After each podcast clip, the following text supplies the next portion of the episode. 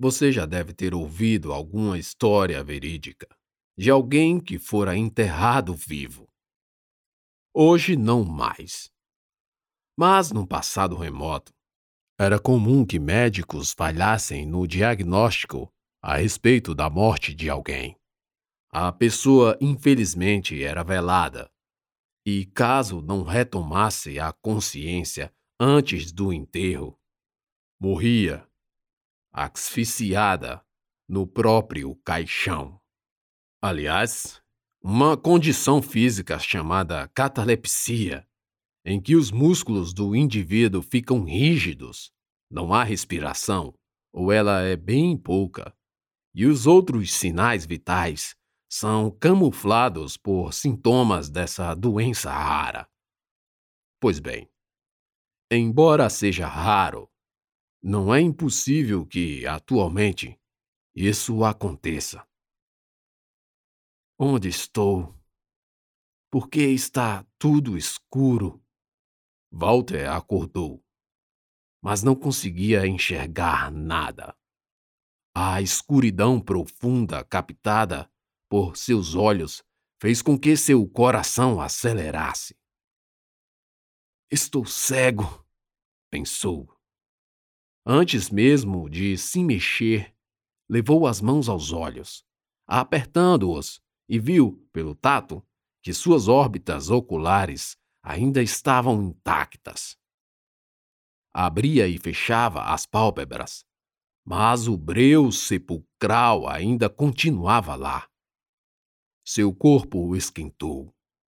A ideia de ter ficado cego, quando não lembrava do que havia acontecido, o atormentou, influenciando diretamente na respiração. Sentiu a falta do fôlego. Quando Walter tentou se levantar, o calor do medo da cegueira deu lugar ao frio na espinha. Sua cabeça bateu em algo a poucos centímetros de distância. Tateou o teto e percebeu que estava preso num lugar bem apertado. Num ato de reflexo, se esgueirou para o lado, tal qual fosse sair debaixo de uma cama. Foi inútil. Uma parede de ambos os lados de seu ombro o comprimia num lugar apertado. Foi quando se deu conta de que estava dentro de uma caixa, ou melhor, de um caixão. Horror gélido, se apropriou de suas entranhas. Mãos e dedos esfriaram e suaram. Mesmo cego, sentiu uma vertigem do desmaio. Pensou: vou morrer. Socorro! Falou sem gritar. Sua voz estava presa, muda, não pela ausência do ar, mas pela paralisia do diafragma. Socorro! Dessa vez gritou, primeiro fragilmente, e depois com força, e então não parou mais. Enquanto gritava por socorro, começou a se debater, tentando achar alguma brecha em que pudesse enfiar a mão ou a perna. No centro da agonia, sentiu em cheiro e tato as rosas e as pétalas de flores espalhadas por todo o caixão. Sua agonia se transformou num ataque de pânico e desespero. Quanto mais se debatia, chutava e socava as paredes do caixão, mais seu coração acelerava, como se nunca tivesse tido tanta energia daquela forma. Foram alguns minutos intensos de agitação, até que Walter percebesse que era inútil lutar. Lágrimas nasceram em seus olhos e se misturaram às gotículas do suor que desciam de sua testa. Estava extremamente suado. O terno com o qual fora enterrado ficou ensopado o calor só aumentou a falta de ar. Pensou ser o oxigênio do local se acabando, mas logo depois percebeu que era o corpo ofegante tentando encontrar uma homeostase. O que aconteceu? Eu não me lembro de nada, nem como ter vindo parar aqui. Buscou na memória. Contudo, não obteve resposta. Sabia quem era, onde morava, a data aproximada e quem eram seus familiares próximos. Lembrou de Marta. Marta, meu amor, onde estou? Fui enterrado vivo. Mas eu não estou morto. Meu amor, estou vivo, estou vivo. Vivo, vivo, eu vivo, socorro, meu Deus! Walter foi novamente tomado por um frenesi. Ao mesmo tempo em que amaldiçoava a Deus, pedia sua ajuda. Agiu assim durante um bom tempo, até que novamente se acalmou. Por um pequeno instante de segundo, notou que toda aquela agonia o havia feito perder mais tempo ainda. Você pode até achar que Walter não era tão ingênuo, mas não se pode exigir muita racionalidade de quem acorda enterrado vivo. Foi quando, inesperadamente, começou a rir. Inicialmente era apenas um sorriso com choro. Contudo, algo hilário se passou na sua memória sendo o suficiente para tudo se tornar uma infame gargalhada. Mas não bastou a gargalhada.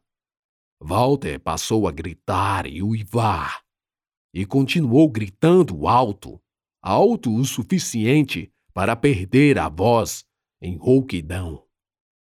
De tão desgastadas que estavam suas cordas vocais. Eu devo ter feito novamente. Murmurou em extrema tristeza. Walter era analista financeiro de uma empresa de seguros. Era um bom funcionário. Cumpria todas as metas e era querido por todos. Ninguém nunca imaginou que Walter, na verdade, fosse uma pessoa infeliz. Era casado, mas a esposa não podia ter filhos. O casal até tentou, mas por duas vezes o feto faleceu, ainda no período de gestação, causado por abortos espontâneos de Marta, sua esposa. Era uma jovem, assim como Walter. Ambos se conheceram na faculdade Namoraram quase que todo o curso de graduação, quando se casaram há aproximadamente nove anos. Marta trabalhava numa escola como professora do ensino médio. O casal vivia aparentemente bem. As contas em dias, não faltava nada. Contudo, Walter não era feliz. No trabalho, passou a usar camisa social, com gravata sempre com o colarinho abotoado. Walter, por que você está todo ensacado? Está um calor enorme aqui e você com essa gravata? Disse um amigo de trabalho enquanto iam os dois almoçar. Outro dia, numa confraternização, Walter e Marta estavam bem apresentáveis, mas tão bem apresentáveis que, embora todos estivessem em espontânea casualidade, Walter vestia uma de suas incontáveis camisas sociais, abotoada e apertada pela gravata em seu pescoço. Walter, como seu chefe, eu ordeno que tire essa gravata. E fique à vontade. Você está numa festa de confraternização. Hoje é domingo. O chefe de Walter reclamava com certo humor. Era um sujeito carismático, brincalhão. Ninguém o levava a sério com essas ordens. Mas nada disso era suficiente para que Walter deixasse de usar gravata. Alguns diziam que era por causa da rigorosa disciplina a que ele próprio se submetia. Não deixava de ser verdade. Walter sempre foi o melhor aluno de toda a turma que participava. Sempre tinha as melhores notas.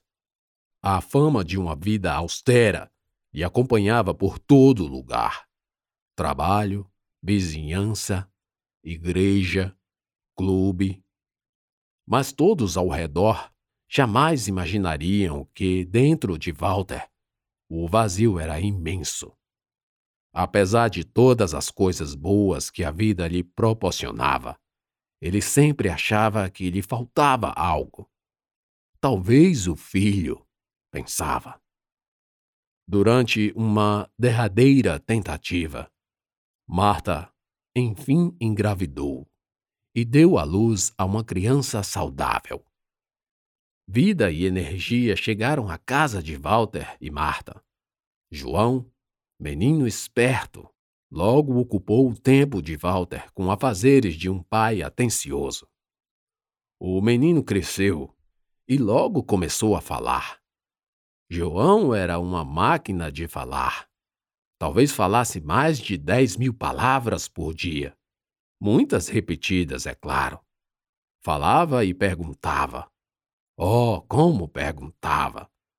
Principalmente quando o assunto se inculcava na sua cabecinha. Qual é a coisa mais alta do mundo? Que altura é a do poste? Qual é mais alto? O poste ou a árvore? Qual é a altura da coisa mais alta do mundo? É mais alta que uma árvore ou um poste? Durante certo dia, João, com aproximadamente seis anos, perguntou ao pai: Papai, o que é isso no seu pescoço? João passava a mãozinha numa enorme cicatriz o pai olhou para a criança e disse sem levar o filho muito a sério: Não é nada, filho. É só que eu estava triste. Então nasceu essa linha no pescoço do papai. A resposta escondia a segunda tentativa de suicídio de Walter, ainda na faculdade.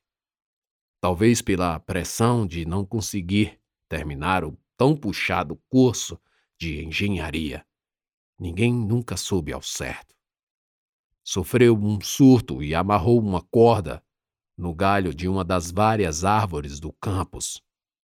Colegas de Walter viram seu corpo pendurado e, com sucesso, conseguiram retirá-lo da árvore.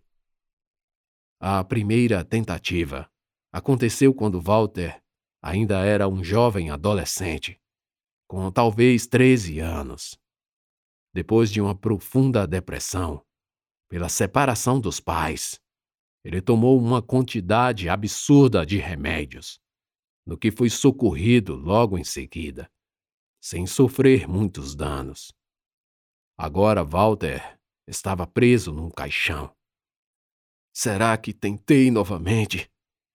Sua memória começava agora a funcionar melhor. João, meu filho, eu só queria tentar falar com você. Eu só queria que você me entendesse. Agora estava ali. E por incrível que pareça, tudo o que queria era saber como chegou aquele fim, como terminou naquela situação horrível de ter que morrer aos poucos, tendo tempo para refletir e se arrepender do que fez.